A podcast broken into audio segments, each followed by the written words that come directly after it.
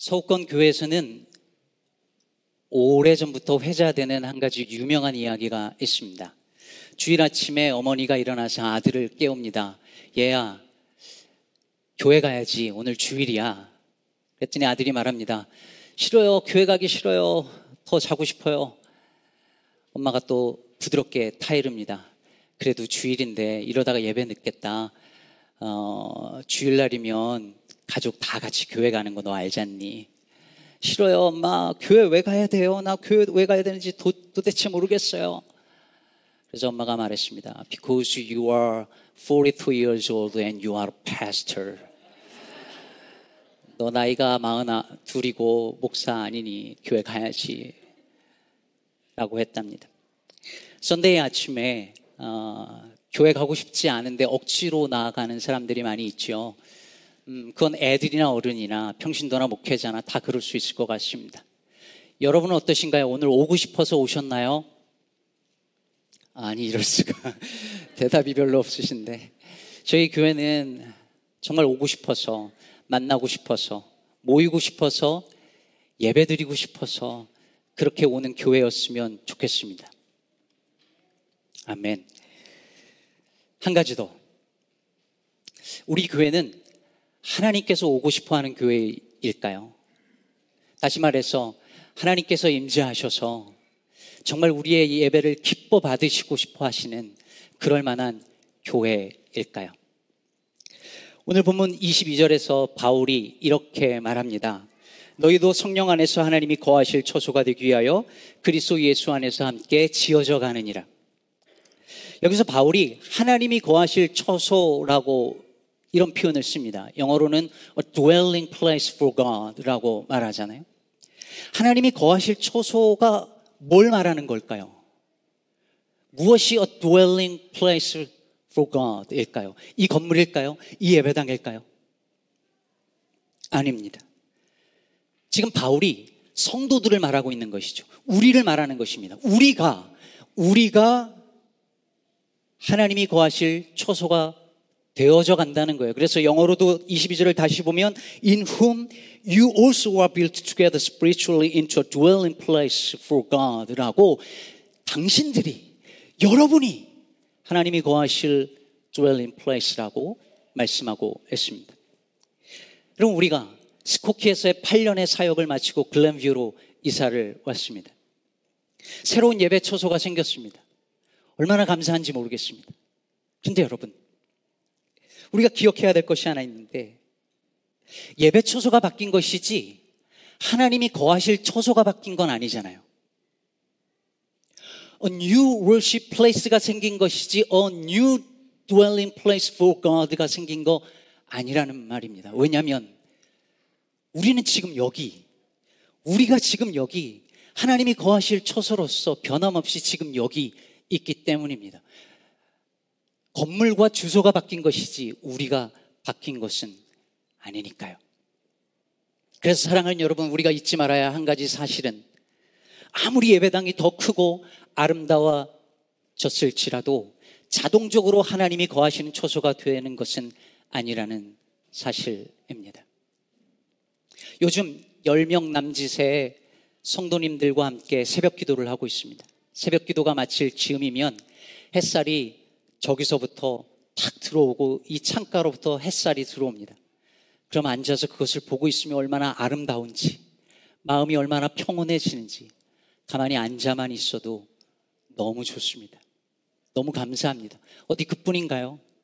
우리 교회 이 예배당 안에 아이들 농구할 수 있는 곳이 실내에 있어서 아이들이 뛰어노는 모습 보니까 그것도 너무 좋습니다.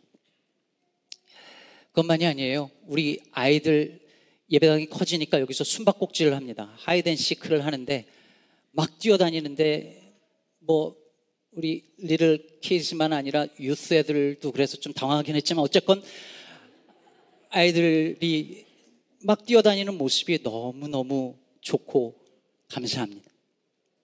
근데 여러분, 그래도 그렇더라도 이 건물 때문에 이곳이 자동으로 a dwelling place for God가 되는 게 아니라는 걸 우리 잊지 말아야 할 것입니다.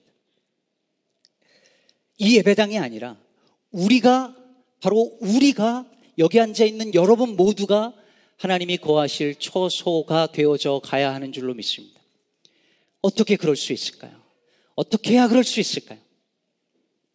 오늘 말씀 21절에 보면 그의 안에서 건물마다 서로 연결하여 주 안에서 성전이 되어 가고 In him the whole structure is joined together and grows into a holy temple in the Lord. 여기서 성전이라는 말은 하나님이 거하실 처소라는 말과 같은 말이죠. 우리가 어떻게 성전, 하나님이 거하실 처소가 될 수 있는가? 바울은 뭐라고 말하고 있냐면 그의 안에서 건물마다 서로 연결하여 The whole structure is joined together. 그러니까 예수 안에서 우리가 서로 연결되는 것입니다. 끊어내는 것이 아니라 서로 밀쳐내는 것이 아니라 배제하는 것이 아니라 담을 쌓는 것이 아니라 그리스도 안에서 서로 사랑하여 연결하고 연합하고 그리고 하나 되어질 때만이 거기 그 자리에 그 가운데 우리 가운데 하나님이 거하신다고 오늘 사도 바울은 말하고 있습니다. 여러분 혹시 1인 문화라는 말 들어보셨죠?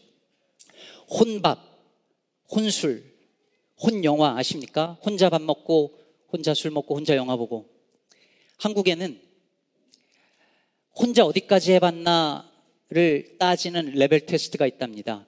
혼자 편의점 가서 삼각김밥하고 컵라면을 혼자 먹을 수 있으면 그건 낮은 레벨 정도고요. 혼자 식당 가서 밥을 먹으면 조금 높은 단계인데 가장 높은 레벨이 뭔지 아십니까? 고깃집에 가서 혼자 고기를 시켜서 구워 먹는 거랍니다. 여러분 고깃집에 고기는 1인분 안 나오잖아요. 혼자 가서 2인분 시켜서 꿋꿋하게 혼자 먹는 거예요. 그러면 이렇게 혼자 무언가를 하는 것이 문화가 되고 내가 원하지 않는 누군가가 내 삶에 끼어들어와서 연관되어지는 것을 싫어하는 그런 이 사회의 문화 속에서 살아가고 있는 우리에게 바울은 하나님의 거하시는 처소가 되기 위해서는 우리가 그리스도 안에서 서로 연결되어야만 한다라고 말을 하고 있습니다. 22절을 다시 보시면 너희도 성령 안에서 하나님이 거하실 처소가 되기 위해 위하여 그리스도 예수 안에서 함께 함께 지어져 가느니라. 함께라고 말합니다. 혼자서는 성전이 될 수 없다고. 혼자서는 하나님이 거하시는 처소가 되어지는 것이 아니라고 함께 할 때만이 함께 연결될 때만이 하나님이 그곳에 거하시는 성전이 된다고 말하고 있습니다. 가끔 목회자들끼리 만나면 그런 이야기를 속풀이를 합니다. 너무 목회 스트레스 많이 받다가 교회를 어지럽히고 목사님 너무 힘들게 하는 성도님들 때문에 힘들어 하다가 목회자들끼리 만나면 이제 속 얘기를 하는데 그런 이야기를 할 때가 있어요. 제가 한 얘기 아니니까 오해하지 마시고. 그 집사님, 그 장로님은 교회 바깥에서 만났으면 진짜 얼굴도 마주치고 싶지 않은 분이라고. 교회 밖에서 만났으면 굳이 말 섞고 싶지 않고 굳이 상종하고 싶지 않은 사람들을 교회에서 만나잖아요. 여러분들도 그런 분들 만나면서 교회 다녀 보셔서 아실 거 아니에요. 여러분, 그래서 오늘 말씀이 도전인 것입니다. 그래서 오늘 말씀이 우리에게 도전으로 다가오는 것입니다. 오늘 말씀은 내가 좋아하는 사람, 나랑 잘 맞는 사람만 연결되고 연합하라고 말하지 않습니다. 나랑 모든 면에서 잘 안 맞는 사람. 정치관과 지지 후보가 전혀 다른 사람. 1번 찍은 사람과 2번 찍은 사람. 식탁에서 앉아가지고 정치 얘기하면 다시는 말하고 싶지 않은 그 사람과 함께 예배하고 함께 교제하는 것이 교회됨의 의미라고 말하고 있습니다. 신앙의 색깔과 신학적 입장도 전혀 다른 사람. 교회 바깥에서 만났으면 상종하고 싶지 않은 사람. 같은 식탁에서 밥 먹고 싶지 않은 사람. 그런데 오늘 말씀은 바로 그런 성도들과도 주 안에서 연결되고 이어지고 연합되고 사랑으로 하나 되어질 때만이 하나님이 거하실 초소가 된다라고 말하고 있습니다. 오늘 이 본문은 유대인과 이방인의 하나됨을 전제로 하고 있는 말씀인 것을 기억하시기 바랍니다. 하나님은 바로 이런 교회에 머물고 싶어 하십니다. 나이 드시, 나이 들어가는 분들은 다 느끼겠지만 점점 사진 찍히기가 싫어지죠. 예전에는 그래도 사진 찍으면 괜찮은데 나이가 어느 정도 드니까 사진 찍으면 나이 든 티가 너무 확 납니다. 그래도 혼자 찍으면 좀 괜찮습니다. 저 셀카 찍고 가끔 감탄하고 뭐 이러거든요. 근데 누구하고 같이 찍으면 티가 확 나요. 특히 젊은 것들하고 같이 사진 찍으면 다시는 사진 찍고 싶지 않습니다. 여러분, 나 혼자 생활할 때는, 나 혼자 예수 믿고 살 때는 나 그래도 괜찮은 사람 같습니다. 멀쩡한 사람 같아요.